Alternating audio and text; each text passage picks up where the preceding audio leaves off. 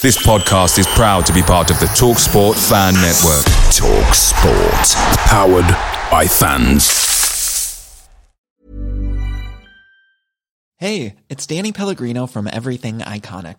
Ready to upgrade your style game without blowing your budget? Check out Quince. They've got all the good stuff, shirts and polos, activewear and fine leather goods, all at 50 to 80% less than other high-end brands.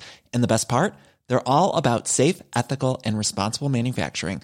Get that luxury vibe without the luxury price tag. Hit up quince.com/upgrade for free shipping and 365-day returns on your next order. That's quince.com/upgrade. Hi, Ellis Pod fans, it's JR here. Bert's Babes, Hoddle's Heroes, even Di Canio's Dozens. We've had some iconic lineups in our history at Swindon, just like the legendary menu at McDonald's. Parkin or Austin, sweet curry or barbecue? Why not get a McNugget share box to enjoy the debates with your mates? And thanks to McDelivery, every drop-off can be a home win. Order now on the McDonald's app and you can also get rewards points too. No one wants to drop points at home, and with tasty rewards to earn, you won't be missing out. Only via app at participating restaurants. 18+. Rewards registration required. Points only on menu items. Delivery fee and terms apply. See mcdonalds.com. Hello and welcome to the Loathed Strangers, a Swindon Town fan podcast with me, Rich Pullen. Rodgers is streaking ahead and he's onside. Beautiful play! That is that! What a good shot! Oh, what a good goal! By Kenny Powell! Far post for Shearer. Goal! For now, that's Steve White. Steps to Mitchell! Hoddle, Taylor has scored, and that surely means it's the Premier League for Swindon Town now. Fantastic goal by Yardley Otto. Parkin. Austin going in. Yes. You bet. 2-0 Swindon. Danny Ward. No problem. I will win this league anyway. Richard, he's hit it. It's Gladwell. Hello and welcome to the Loathed Strangers podcast. Thanks, as always, for listening. You know, producing the Loathed Strangers is a little bit like transfer deadline day. You spend a lot of time trying to get something over the line. Most of the time it ends in success, but sometimes you miss out on one or two. And that's what's happened this week. A couple possibilities emerged, but alas, it wasn't to be. I am hellbent on providing weekly content, so what I did is I contacted my ever-trusted local journalist, Ben Wills, to see if he could help me out, and he duly obliged. So what we've done is his My 11, earlier than initially planned. He was always going to be a part of that series, and it was really interesting listening to Ben's choices of his 11 and trying to figure out what on earth is in it for fans, younger fans, who missed out on all of our significant glories, and they even missed our terrible final couple of seasons in the second tier. Ben has always been there for the podcast, and I'm always grateful for his input, and it was really great talking to him about Swindon Town beyond what's happening in the here and now, and I really hope you enjoy it as well. It's time to sound the hooter for the Loathed Strangers podcast. Enjoy.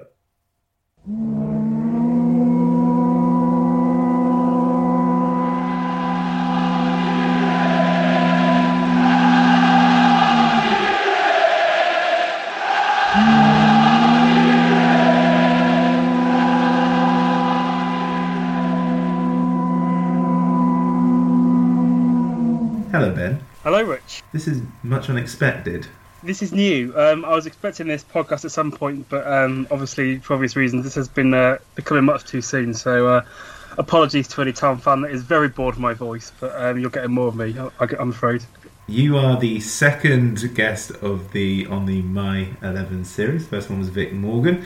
I'm looking forward to this, I've got to be honest. When did you decide that sports journalism was for you? I wish I could have like a good anecdote of like I read up on Woodward and Bernstein and fell in love with the art of journalism and that sort of field, but unfortunately it's a lot more boring than that. You know, I was just sort of your very generic sort of lost 15, 16 year old who was obsessed with sport and knew I had to do something in sport. I sort of was slowly coming to the realisation that professional football was a long distant memory for me, despite my under-10s runner-up medal in the cup, so that wasn't going to happen, so I'd think of other options. I think I looked at coaching for a bit, and I did like a extracurriculum PE class that someone arranged, but after like 10 minutes in of like trying to teach a year 7's bicycle like lesson, I very quickly realised this wasn't going to be for me. So I remember discussing with sort of Matt Davies, who's formerly of the Adver, now working in comms. We were discussing sort of like what to do, because we both went to the same school and we both, Matt had already sorted out what he wanted to do, and he's like, you should give journalism a go. I'm like, for a site called The Washbag, which embarrassingly I hadn't heard of before, because I wasn't really on Twitter or anything like that at that time. So he recommended that I started writing for them, and I got in contact with Ron, and he said, there's an under-18s game like in a few days' time, it was Swindon versus Newport, do you fancy writing a report for us? And I said, yeah, why not? I dug deep into my pocket, paid the £1 ticket fee, and started writing. I did a match report for them on that game, which was embarrassingly is still online. I hope people don't try and track it down, because it is the worst report you'll ever read. But it was the first thing that I call it print, but it was online. So it was the first thing that had my name on, and that was sort of like the first thing that I really enjoyed, was writing something and seeing something online that had my name on, and that was the gateway drug, if you like. The Washbag was great, wasn't it? It was. It's a shame that I had to sort of like not be as prevalent due to Ron's family commitments, but that was a great site, and so many writers have got their teeth through that site. I mean, obviously myself included, Matt Davies, I believe Andrew Steele Davies got his first thing published on there, so it's been crucial for a lot of Swindon-based writers. I even had one article published on the Washbag. I'll never say which one, though. Yeah, I shouldn't have revealed what I wrote. I did quite a few things for them, but most of them were under-18 reports, because that was the only thing they trusted with. I think they had like a one for the first team already, so yeah, I got the youth, which is I watched a lot of Miles' story when I was sort of like in my early stages of writing. So in those early stages of writing, you didn't have the epiphany when you were younger, but surely when you were sort of developing and honing in on your skills, there were some influences. I like contacted the likes of Henry Winter and Rory Smith and all those sorts of people that were writing, you know, to a high level, and those are the two that came back to me. I like tweeted so many journalists asking for advice, and I think those are the two that came back to me as well. So I started to read a lot more of their stuff, because, you know, there was that personal connection of like they'd actually bothered to reply. So yeah, I think massive thanks to both Henry and Rory, who gave me that early bit of advice to someone who didn't have a clue what they were doing. You know, like it's such a late stage, really. So let's talk about that journey then. So that journey in journalism so far, because you are still very, very young. Well, I got my degree, which is, you know, probably one of the few highlights I've got at this point, because I still am only 23, so I've still got a long way to go, I hope. But yeah, during my, you know, university years, I was in 2013. I was shortlisted as one of the top 10 young bloggers in the Football Blogging Awards, so that was huge for me. I'd only been sort of writing a few years, and that happened. So that was a huge shot in the arm to keep going with this, and so I can, you know, half do it. I think since graduation, obviously, it was a total for 2 seasons, and doing that, and now FLP and BBC, which, you know, is just steps and you know, get me more experience in the field. I've still got so much to learn. Since you've been working on Swindon for Total and the BBC and Football League paper, what have been the highlights for you? I think with Total is massive. That's so soon after graduating from uni that I was in the day-to-day of trying to trying to cover a football club, and I was a one-man, you know, sports desk as well, so that was a lot of fun and stressful at times. And I had like obscene competition from the Adver and BBC, who were so much more experience than I was, and I was just sort of like the Lone Ranger, if you like, just trying to, you know, cut my teeth in this field. So I enjoyed that aspect of it, but it was difficult at times. But I really enjoyed that 2 years of just being in press conferences and you know, dealing with different types of manager, because, you know, during a work experience with Fleck as well that I did, you know, I got Cooper, who was quite abrasive, and then at Total I got Williams, who was lovely, and then Flitcroft, who was, you know, more abrasive again. So I've definitely gone through the ringer of different managers to you know, talk to and players and so on. So I think that was the main thing with Total, was just getting that first sort of window into what covering a football club is like. And Swindon is quite an interesting one to cover. I've had a fair few interesting, if not successful, years in covering Swindon so far. What on earth do you advise somebody who wants to go into this industry? Because it seems quite brutal, it seems quite cutthroat, it seems very competitive, and print media seems to be on the downfall.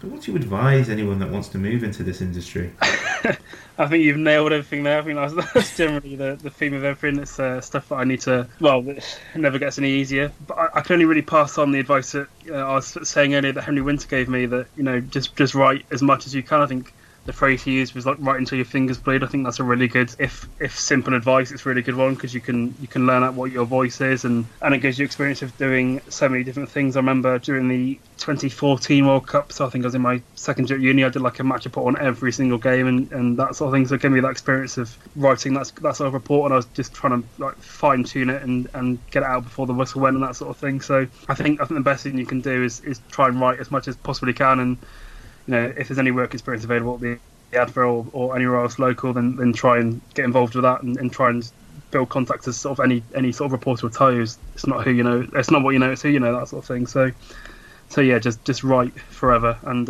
try and get as many contacts as you can. There's Keshi Anderson. 5 additional minutes. Mullen.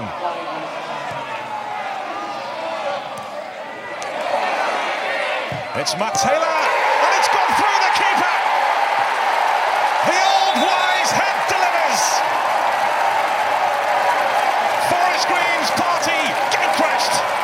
Swindon Town, the neighbours from down the road, are ruining Forest Green's big night.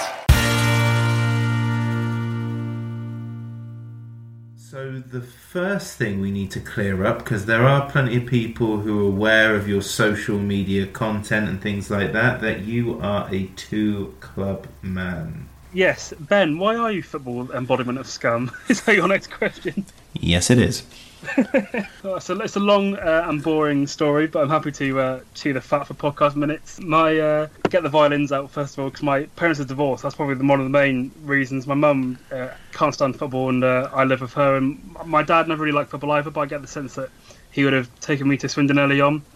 So basically, my only sort of experience of football was Match of the Day. So you know, based on that sort of reasoning, I had to sort of plan for a Premier League team, because Swindon are a really difficult club to fall in love with if you never see games. So the only football I watched was sort of like England internationals and Match of the Day, because I didn't have Sky Sports either. So there's absolutely nowhere I was seeing Swindon live or anything like that. So I basically just really enjoyed watching Zola, and it just sort of flowed from there really. And I got lucky because I sort of became a Chelsea fan in the year 2000 when they were slightly just on the cusp of like Champions League football. They weren't mega rich yet, and by the time we got to like 2003. I was 8 years old, so that's when the real football development years came, after establishing an original connection with Chelsea. So yeah, I got incredibly fluky that it was Zola I fell in love with, rather than, you know, a West Ham player or someone like that. So you don't have the legacy that most of us, I think, at Swindon have as a fan base, where our family or our friends tell us how great Swindon were just before you started supporting them. So for me, my dad started going in 1968, so he has the Don Rogers era with all those great players, and of course I was just coming in. My first game was during the Ozzy Ardiles era, but I'm not old enough to appreciate that, or to be honest, the Glenn Hoddle one. But I saw Swindon in the Premier League. I've seen Swindon in every all 4 divisions. But you don't have that at all. You come in when Swindon have also left the second tier. So what on earth is in it for younger fans supporting Swindon? I think for me in particular, it was getting to football. I mean, I obviously it came much later, but I've only been to Stamford Bridge a handful of times. My first game was at Stamford Bridge, but it was not by no means a regular thing due to, you know, the cost of Premier League ticket prices and you know, getting to London. So I went to my first game in the 06-07 season, because I think Mum got free tickets from someone she knows at work. I swear everyone knows someone who can get free tickets to Swindon games. That's how that came about. So it was like a general like sort of FA Cup tie against Carlisle, and then I went to the Walsall game that same season as well. So and then that's when I properly decided that, yeah, I'm a Swindon Town fan as well now, and you know, I was like checking results and that sort of thing. So and then as I got older, I had my own sort of disposable income that I could go and watch the odd game, and then sort of 2011 I finally got a season ticket. So even though it was only a handful of games at the beginning, supporting that lower league club was you know, the best way and easiest way to actually experience football, because even though I am one of those evil people that supports a Premier League team, you know, I don't understand the sort of fan that only supports Premier League team and only focus on them when they can never get to the ground, because that's, yeah, I'm not sure you experience football the same way if you're just watching it inside all the time. So Swindon for me was that opportunity for football-mad person to actually go and watch games live as opposed to just watching Match of the Day as it was for me then, or, you know, Champions League nights on ITV, because I didn't get Sky Sports for a long time. So yeah, Swindon was an opportunity to actually experience football as it should be experienced. This is not just for your childhood as well, this is up to present day. What have been your favourite games and your happiest memories following Swindon? I think the obvious answer to this is Swindon 5, Sheffield United 5. I mean, that was just the most bonkers game that I've been to, and I fear that I will ever go to even the age of 23. I think that's me, best football game ever done, because I was like, you know, you don't often see a 5-all draw for starters, and to happen in the playoff semi-final as well is crazy. It's a shame that Preston ruined it, but it's still a great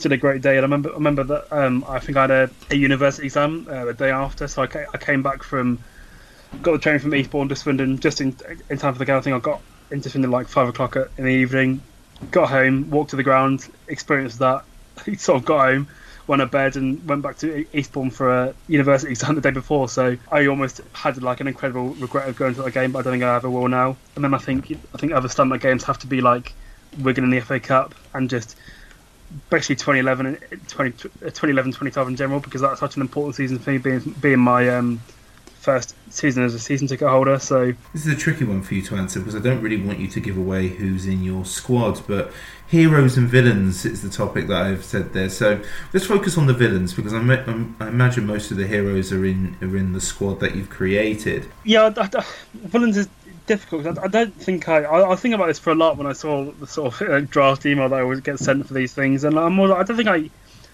hate anyone in connection to Swindon.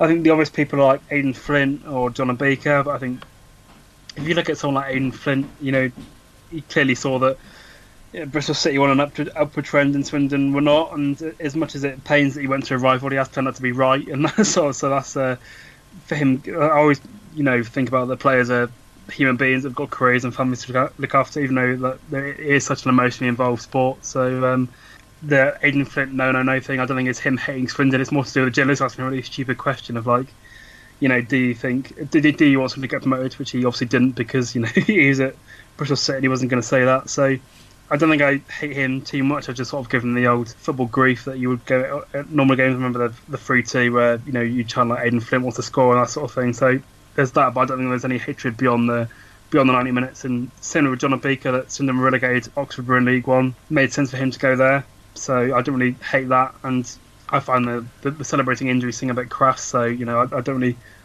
you know, celebrate that either. But Oxford United, Bristol City, Bristol Rovers, Reading, Gillingham, and a host of other clubs that dislike us for an undisclosed amount of time. In your mind, who are our biggest rivals? Well, Oxford are the biggest rivals, obviously, because that history's there. But for a long time, we didn't experience it, and certainly I didn't experience it. So I think growing up, I think it's always Bristol Rovers and Bristol City due to us being in the same league with them for longer. As well, that's Thompson again. Oh, Beaker could be in here. Well, what an entrance! That one crept over the line, and that seals top spot for Swindon, no doubt.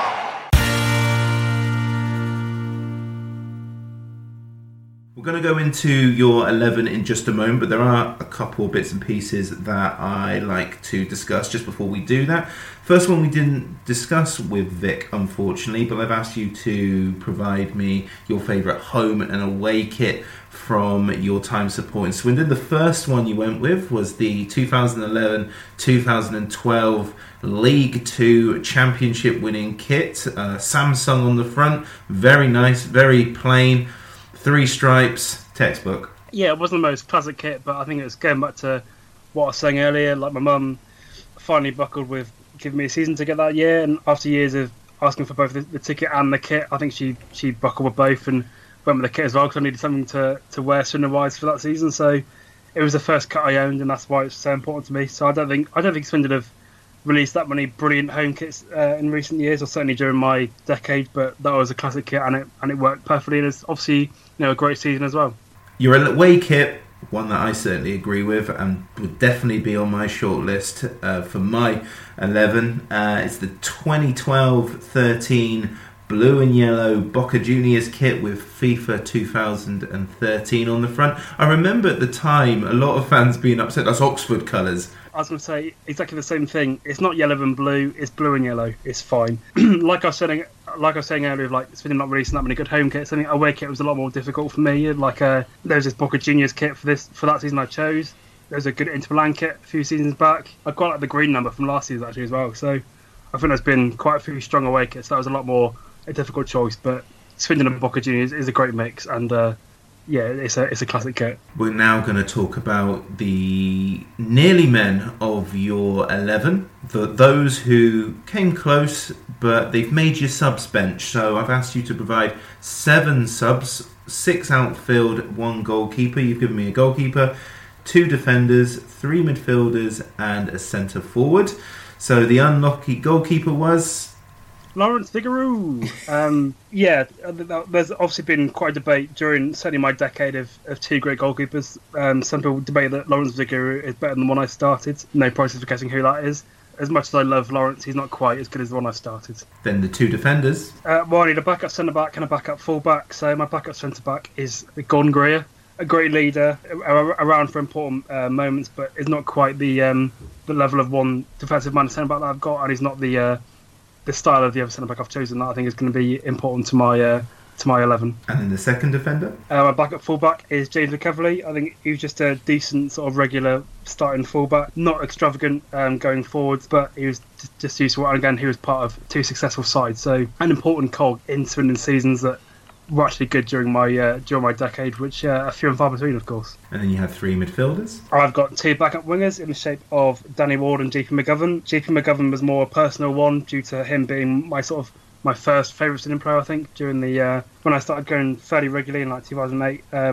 I think that's more personal, but I really enjoyed sort of his ability to provide assists and the odd goal. I think he scored quite a few times every time I went live, so that had a big impact in me liking him quite a bit. And I remember a game against Notts County when we got relegated that he provided like a bicycle kick assist for a Matt Ritchie goal, so that's quite impressive. You never really see that in League One. He was important for me, and Danny Ward was the other one because, again, decent winger. You know, wasn't at Swindon for long, but made a massive impact when he was. Scored 1 iconic goal, of course. And you have 1 midfielder left? Yeah, it's Yasser Kazim. I probably have him in my stars if he was on form. Yasser Kazim all the time. He's probably one of the best players I've ever seen at Swindon, given his technical ability and that sort of thing. But he was far too inconsistent, and some people accused him of not being committed to Swindon course of the whole thing. So Yasser Kazim on a good day will start easily, but I'll have him on the bench because I can't trust him all the time. And your final place on the bench is for a centre forward, and it's James Collins. Again, it's a shame I think we only got 1 season out of him. I think he's a really good League 1, League 2 striker. He's always been throughout his career at Shrewsbury, Swindon, Luton, etc. It was a massive shame. I think we sold him after only 1 season to Hibs for I think it was a couple of $100,000. I think we sold him far too soon, but you know, once a bigger club come calling with a bigger wage budget, then Swindon can only sort of say yes, which is a shame. But 1 player that I really wish he kept, to be honest. And he also, you know, put in the best individual performance I've ever seen with that 4 goal and 1 assist haul against Portsmouth after coming on as a sub. So James Collins, because I know I can rely on him as a good striker, but he would have started if we got more of him in the Swindon shirt, I think. And were there any others that came close? No, I don't think so. I think the bench was quite easy to do. The 11 was... I had a few problems of who to pick in the 11. Some almost got in there, the likes of Kasim and Collins. Would have had a chance if he started more, but it was great to do. Obviously, I've had limited good seasons as a Swindon fan, and so I've only got a few select seasons to choose from. Come on, boys! It's a grand old team to play for, and it's a grand old team to see. And if you know the history, it's enough to make your heart glow. Oh, we don't care what the Newcastle say. What the hell do we care? Cause we only know that there's gonna be a show, and the Swindon Town will be there.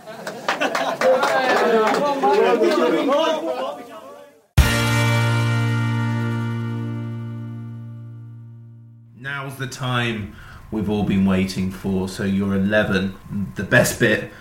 I always love hearing people's 11s because they are so varying depending on how long you've supported them. With Vic, we had some bona fide legends. With your list over the 10 years, we've got some great players, and it's a reminder of the potential Swindon had over the last decade and didn't quite get there. But what formation have you gone with? Yeah, before I got onto that, I really hate following Vic Morgan, because he had so many great years of Swindon. He's got genuine club legends to choose from, and I've got a decade of some good seasons.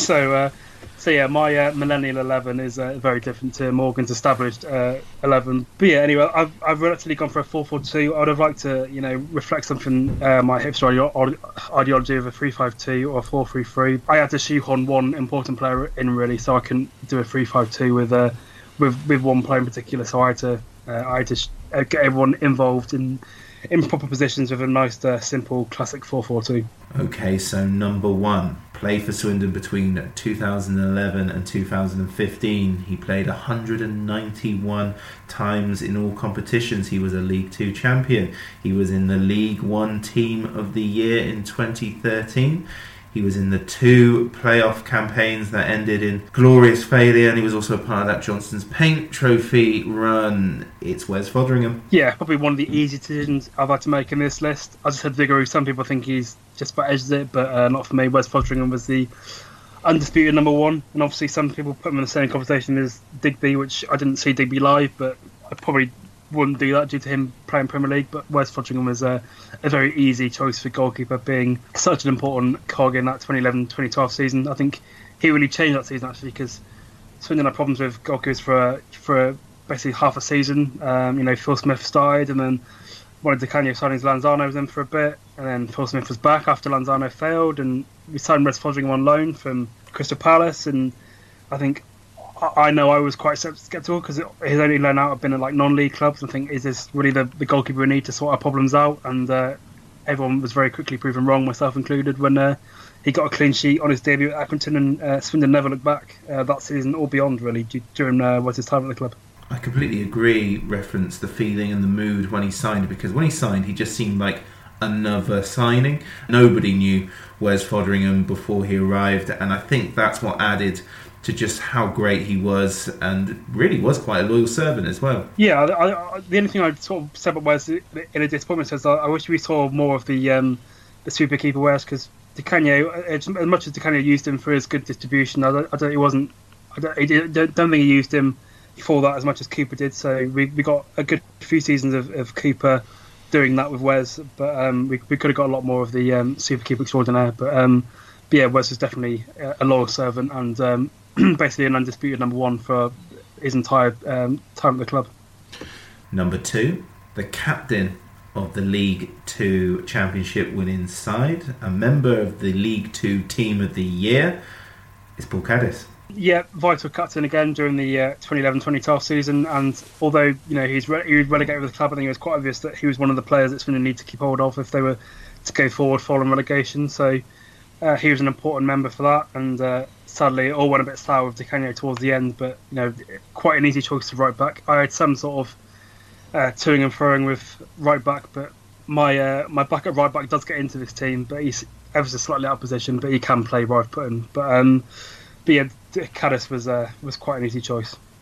Yeah, Nathan Thompson is the biggest winner from the fallout with Di Canio, but I think Caddis's exit from that era is really, it's only Matt Ritchie's that really it was a bigger loss during that horrible fallout in 2013.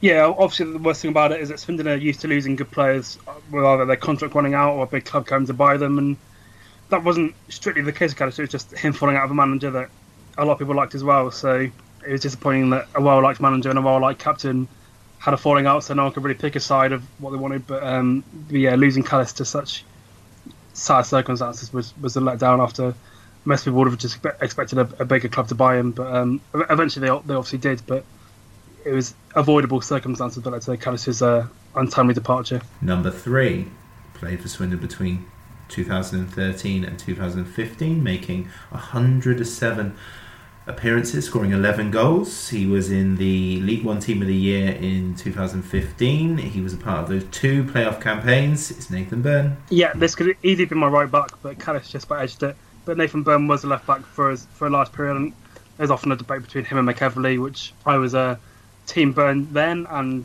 Team Byrne obviously during this team. McEverley only makes the bench, but I think Byrne really flourished as the right wing back in Cooper's formation. But I think he was a perfectly good left back during the early years of Swindon time. Obviously, scored what have an important goal away at Sheffield United, was crucial in that playoff run. His stock increased dramatically, didn't it?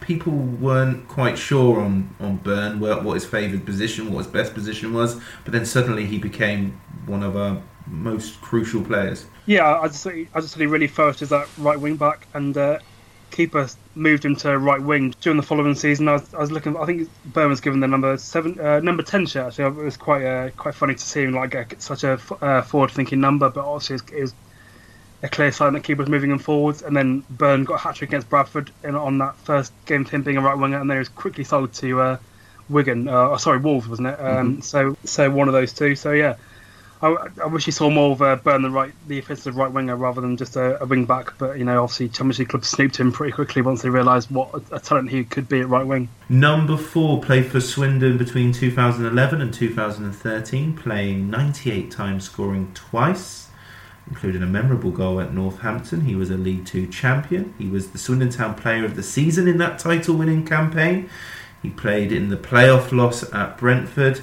It's Alan McCormack. Yeah, I think you've sort of nailed my original point there with McCormack, is that he won the Player of the Year in that 2011-2012 campaign when Matt Ritchie's in the team and Paul Caddis in the team and Wes Foderingham. So to win Player of the Year in that sort of calibre of team, and Matt Ritchie won League Two Player of the Year, I think says more about McCormack than I ever could. So I think it was a weird one where he came in as a midfielder, and Di Canio signed a lot of midfielders, and you think, well, is McCormack going to fit in here when he's made Ritchie captain and Ferry's already here and that sort of thing. And then obviously McCormack gets turned into a centre back, and he plays right back a few times as well when Caddis isn't available. So McCormack was an incredibly versatile player, and he didn't look out of place at centre back at all. So that was testament to him really, and Di Canio as a manager. So yeah, McCormack was an incredibly important, versatile player that did very well to win Player of the Year award amongst for some very strong candidates that season. I wonder if Jed McCrory's offer for McCormack to come back as a coach one day still technically stands. I hope so.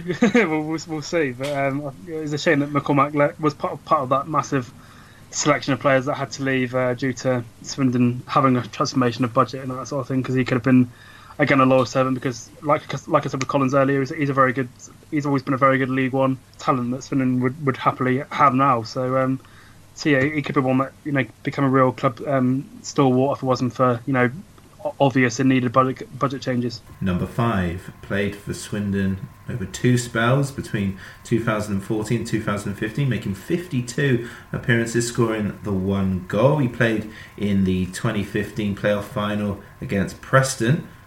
Jack Stevens. This is my hipster ideology coming into things. I think Jack Stevens was very much a centre-back I like. He was good on the ball, controlling the ball, and he'd often make long jinking runs from centre-back into midfield and in the forward areas as well. I remember, I think Bristol City away, he runs from like his own half and has a shot, which is sort of you know, Beckenbauer style centre-back that I'd love to see. I think Dion Conroy should have been maybe transformed into the Stevens mould a bit more, but it was clear to me and many others that Stevens was a centre-back that was going to go a long way in the game, and he's now sort of a Premier League semi-regular Southampton, which is testament to him. I think a lot of people listening might go, a lone player in your all-time 11, but I think that's just nature of modern times, no? There's a more controversial one later as well, so Jack Stevens is the easier loan player to go for, but yeah, Swindon are semi-reliant on loans, but some of our best players are loans, so I couldn't not leave Jack Stevens out purely because he's a loanee, but yeah, that is modern football for you, I guess. Number 6, your most experienced Swindon Town player on the list, playing between 2009 and 2013, 175 appearances, 9 goals, a League Two champion. Played in the playoff campaign of 2013. It's Simon Ferry. It's friend of the pod, Simon Ferry, in your eyes. So yeah, Simon was obviously a crucial part of 2 successful seasons again, which is again, like I said, is rare for a player. So it's hard to not include a player like that. And obviously he was very important in playoff campaigns and winning the league. So Simon Ferry was a very easy choice, and I think. I want my 11 to work, and I think Ferry's going to do all the running for me, while my Everton mid is going to be the deep line playmaker that can set things up, and Simon Ferry can do all the running, that they can let Mayo Cinema do whatever the hell he wants in midfield. It says a lot about his character that Di Canio sort of wrote him off, and Simon Ferry had to lose a bit of weight to get into the team, but that's the sort of, you know, commitment he showed to the club to make an impact. And Di Canio, who he knew he was going to enjoy, as he said on his podcast, he knew that he was going to enjoy working with Di Canio, so he did all he could to force himself into that, and he was very much like that on the pitch. He would always sort of run after every sort of ball, even though he was sort of seen as the little fat lad from Scotland. He actually did do a lot of running for the club, which probably knackered him out somewhat, but he was very useful for three successful campaigns, two sadly unsuccessful playoffs, and one league title win. And he had a personality as well. Yeah, it's always nice to have that sort of player you can hang your hat on, and who is fun on Twitter rather than just we go again. Now Richie finds Ferry, beaten away by Colgan. Oh, it's loose. It's Ferry again! And that has surely sealed Swindon's place in round two. Number 7 played for Swindon between 2010 and 2013. 129 appearances, 27 goals, League 2 champion, player of the season during that relegation year in 2011. He was in the League 2 team of the year and was the League 2 player of the year. The following season he made the League 1 team of the year and was League 1 player of the season. That with an asterisk, because it's Matt Ritchie. Yeah, the easiest choice of getting a player into a team, because I think he's probably the best player that Swindon have had during my time in the club. But he made this a bit difficult because I wanted to go wingerless really, but I couldn't leave Ritchie out, because it would have been just impossible. I would have got laughed at. So yeah, Ritchie literally dictates his whole team setup, because he's that an important player, and obviously he was massive, and Swindon lost him far too soon, but the less said about that the better. We're going to have to talk more about Ritchie, because he is the best player in this side probably. It was a transformation though from the early Matt Ritchie to the one that left for Bournemouth. Yeah, I think this was one that I think Di Canio doesn't get as much credit for as he probably should get. I think I remember during the relegation year and you know his previous time in the club, he was more of a left winger and was useful as that sort of player, but he was more getting crosses into the box rather than scoring, and Di Canio transformed him into that right winger that would often cut inside and shoot, and I think he was joint top goal scorer of Alan Connell that season as well, so he really transformed winger, Ritchie into the type of winger he is now that we've seen at Bournemouth and Newcastle. So Ritchie could have just been, even the talented one, he could have just been another sort of like lower league journeyman if he's still on the left, and would be decent at every club he was at, but wasn't quite to the level that he was at Swindon, and has been later in his career. So I think Di Canio played a massive impact in his development, transform him to the right wing, and he was massive for every Swindon success going forward really during his time at the club. Swindon probably go up if Matt Ritchie and Di Canio both stayed at the club, but que sera, sera. I found it quite funny the other day. I was watching Match of the Day, and he scored against Bournemouth, and he was saying that he regretted celebrating because Bournemouth meant so much to him, but we both know that he never wanted to be there. You might like Bournemouth now, Ritchie, but you didn't at the beginning. Number 8. Played for Swindon between 2013 and 2015, playing 102 times, scoring 14 goals. He was in those 2 playoff campaigns that ended at Brentford and at Wembley against Preston. He was in the League 1 team of the year in 2015, and also during his time at Swindon he was in the Asian Cup, which he won, and was the most valuable player. It's Massimo Luongo. Yeah, I love Mass. I think it's probably, if not maybe the best player that Swindon have had during my decade, certainly my favourite of just I love watching him play, and I think it was massive for Luongo during that Asian Cup, where I think it was, as much as some people may look at that Asian Cup cynically and say that that ruined 2014-15 and derailed it, and maybe Luongo and Kassim didn't have that connection to the club afterwards. I remember I look back on that Asian Cup fondly, and being at university and being up at like 8:00 in the morning watching dodgy streams of Australian and Iraq games, Australia in particular, obviously because Luongo got further and was that much better in the tournament. So yeah, I really enjoyed that sort of, you know, pride in, even though he wasn't doing it for Swindon, he was doing it in the name of Swindon, and Swindon was sort of being put on the world map, as it were, as Luongo shined in that Asian tournament. And during the World Cup of 2014, where, although, again, he didn't get any minutes, he was you know, every time a commentator would make a, you know, pass on Australia match, they said like, oh, Massimo Luongo is currently playing with Swindon Town in the third tier, and you'd have that sort of pride in that. So I enjoyed Luongo, the player on the pitch. I enjoyed that. His international exploits that puts Swindon on the map and that sort of thing. And I also like look back fondly on, you know, when he first arrived during that first playoff campaign in the sort of McDonald's section where him and Parrott, I think, and Byrne all arrived at the same time, and we were looking forward to maybe push on for the playoffs with these three Tottenham youngsters. And I think Parrott shone in the first couple of games, and Luongo took a bit longer, but Luongo sort of really established himself later on as that player that Swindon could rely on and be a key figure in Swindon going forward on the pitch. So yeah, I think Luongo is definitely my favourite player of my decade so far. And it's a I always thought that he'd get a better move than QPR. I think during that playoff year, he had all sorts of interest from like teams in Saudi Arabia to Sevilla and Premier League teams. But it's a shame that he ended up with QPR. I would have quite liked to see a move from Swindon to Sevilla. That would have been quite unique. Yeah, Luongo is always a fine talent that I enjoyed watching. Has a player ever left quicker than Maths after the playoff final? Yeah, I think obviously, you know, things are probably pre-agreed, which people won't like, but that's the top of the way it is. I think a player like Mass, who had been to World Cups and shone in Asian tournaments, is not going to stay in League One for any longer. So as much as it's maybe left a sour taste in the mouth, I think I don't really blame him for it. And like I said, I don't hate anyone in football. I see the people move on for their career rather than anything else. So it's an understandable decision, if not a nice one. Number 9. Played for Swindon between 2007 and 2009. He scored 48 goals in 88 appearances for Swindon. He was the player of the season for Swindon in 2009, and he was the League One top scorer, which he shared with Ricky Lambert with 29 goals in 2009. It's Simon Cox.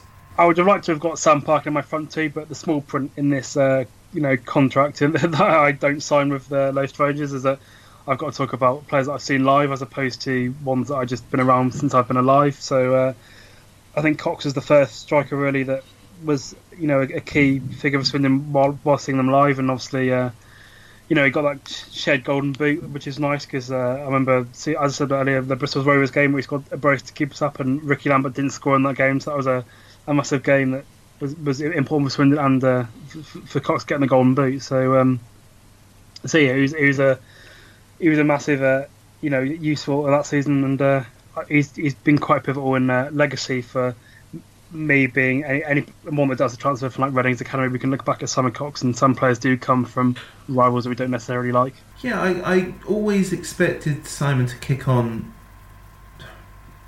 more than he did. So he enjoyed a few seasons in the Premier League, but his, I don't know, fitness or whatever, but he really has established himself as a League One player. But I think, I'm not sure if the West Brom move was the right one, but still, I mean, he had one game against Tottenham, I remember, and he was remarkably good that day.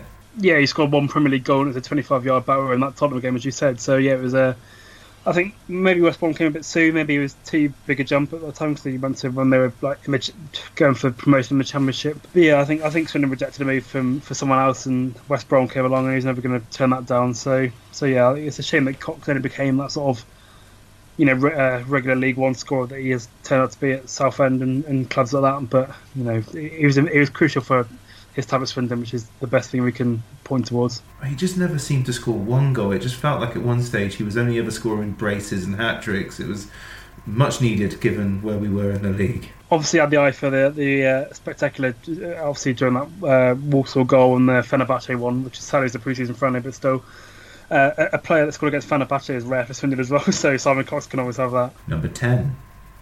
Played for Swindon between 2009 and 2011, scoring 37 goals in only 65 appearances for Swindon. It's Charlie Austin. Yeah, again, a really easy decision, along with Richie, that I couldn't leave this one out without getting widely mocked or anything like that. So Charlie Austin was such a brilliant striker for Swindon during his time, and I think one of the few players that you could say that he was Premier League quality the second you saw him. You know, you knew immediately that he was going to go far in the game, and so it's proved. I mean, he's always had quite enjoyable times at Southampton and Burnley, so he's also been quite a useful Premier League striker during his time, and Swindon was massive for him in developing that, and he's always like sort of been the poster boy of Swindon can produce brilliant talents, even if we do nick them from Paul. But we really turned Charlie Austin into what he was, and he's been sort of flying the flag for Swindon for a long time. And obviously, just incredible player during his time in Wiltshire. Austin doesn't leave in that window. We stay up. He leaves in the summer. Wilson goes in the summer. Di Canio comes in at League One level. We're in the Championship, established already. Yeah, I know. It's always a shame again, but he had that dodgy shoulder during that season as well, which is sad. But we got the best of him. I remember watching the Charlton game away when he scored a brace, and you knew he was going then. But it was nice we had that one last moment, and we had sort of, at least if the Millwall bubble incident is long lasting, at least we sort of got a nice moment to leave him on, rather than if he went that summer during not going up, we would have had that last moment would have been that miss would have been horrible. So at least we got another 6 months of Charlie Austin to enjoy rather than a sour way to end. That's the only sort of positive thing I can say about the timing of his departure. Number 11 played for Swindon between 2013 and 2014, scoring 8 times in 44 appearances for Swindon in all competitions. Alex Pritchard. Yeah, I'm not sure this would be on the list of many people's all-time Swindon 11, but when you've got limited years as mine and that sort of thing, I think I needed a left winger as well, which is difficult. So I think Pritchard was great for his season. Swindon didn't achieve anything either, which is a shame. They only finished 8th in League One, but again, similar to the role of Austin, really, that I knew that he'd be going quite far in the game. As soon as he arrived, I'm not sure who convinced him to jump down to League One, because he was at Peterborough in the Championship before, and somehow, due to the Tottenham connection, his agent or Sherwood or someone convinced him that Swindon would be a good move for him. I think he probably could have benefited from another year in the Championship, but it was great during that season that we had a player that could transform a game at any moment, really, and was always deadly from free kicks. So that was. I think he was a great player, and one of probably the best left winger we've had during my time here, given Richie's move to the right. So, yeah, I think Pritchard was, a great talent that I enjoyed certainly, but I'm convinced that not many people would have him anywhere near all-time 11s. But such is the curse of the millennial. I think this squad is doing okay in the season. Yeah, I think this is a good mid-table Championship team, which is interesting for me, given that I've never seen a Championship Swindon Town team. So for someone who's only ever seen League One and League Two, I'm quite happy with my 11. It's the best I've managed to come up with. So the man you have got in the dugout to look after them, I wonder who this could be. Manager between 2011 and 2013, the League Two Championship manager is Paolo Di Canio. Yeah, I really wanted to put Mark Cooper as this because he suits what I wanted. Mark Cooper was what I wanted my Swindon Town to be. The 3-5-2 possession football. I really enjoy. I look back at 2014-15 with more enjoyment of what Swindon were than 2011-12. Even though 2011-12 and 2013 were more successful, arguably. But yeah, I could not have Di Canio as manager, given that he got one promotion, took us to a Wembley final, got us to the fourth round of the FA Cup, beat Stoke away in the League Cup, playoff semi. Well, he's on his way to taking the club to the Championship, and other influences got in the way that denied us that. But I couldn't not have Di Canio, given basically an untouchable 18 months in terms of success. It's just other things got in the way of him getting more success at the club, and his only blemishes was sort of how he dealt with players personally, rather than results on the pitch.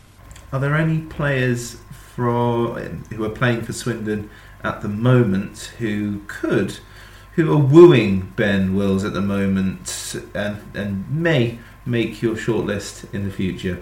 I'm not sure of players. I think obviously I've got Vigouroux on the bench, but I don't think he will just about edge out Foderingham. I'm more than happy to be proven wrong if he signs extinction and Richie Wellens takes us to the Championship. That'll get Vigouroux's place in the 11, I think. But speaking of Wellens, I think I'd generally like to include him as manager if he did this again in 10 years' time. He's like in the mould of Cooper. What I wanted to do, he's doing what I want a Swindon manager to be doing in terms of playing style, and he has started off well, if not exceptionally, to get us into the promotion reckoning. But I think Wellens may be in the conversation in 5 years' time if he gets a promotion or two. Ben, that was fantastic. Thank you very much. Inside the box to Moncur. Good run by him, and now Max goal!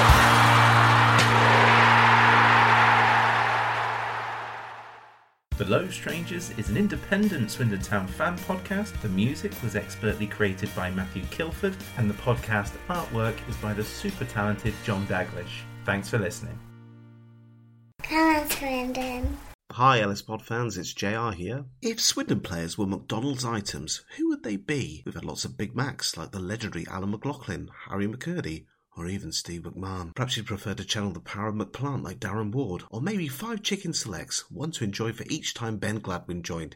Yep, there's one spare, but there's still time. And you don't need super scouts or data solutions to get your hands on any of these. McDelivery through the McDonald's app brings them all to you at participating restaurants, 18+. Serving times, delivery fee and terms apply. See mcdonalds.com. Ever catch yourself eating the same flavourless dinner 3 days in a row? Dreaming of something better? Well, HelloFresh is your guilt-free dream come true, baby. It's me, Keke Palmer. Let's wake up those taste buds with hot, juicy pecan-crusted chicken or garlic butter shrimp scampi. Hello Fresh. Stop dreaming of all the delicious possibilities and dig in at HelloFresh.com. Let's get this dinner party started.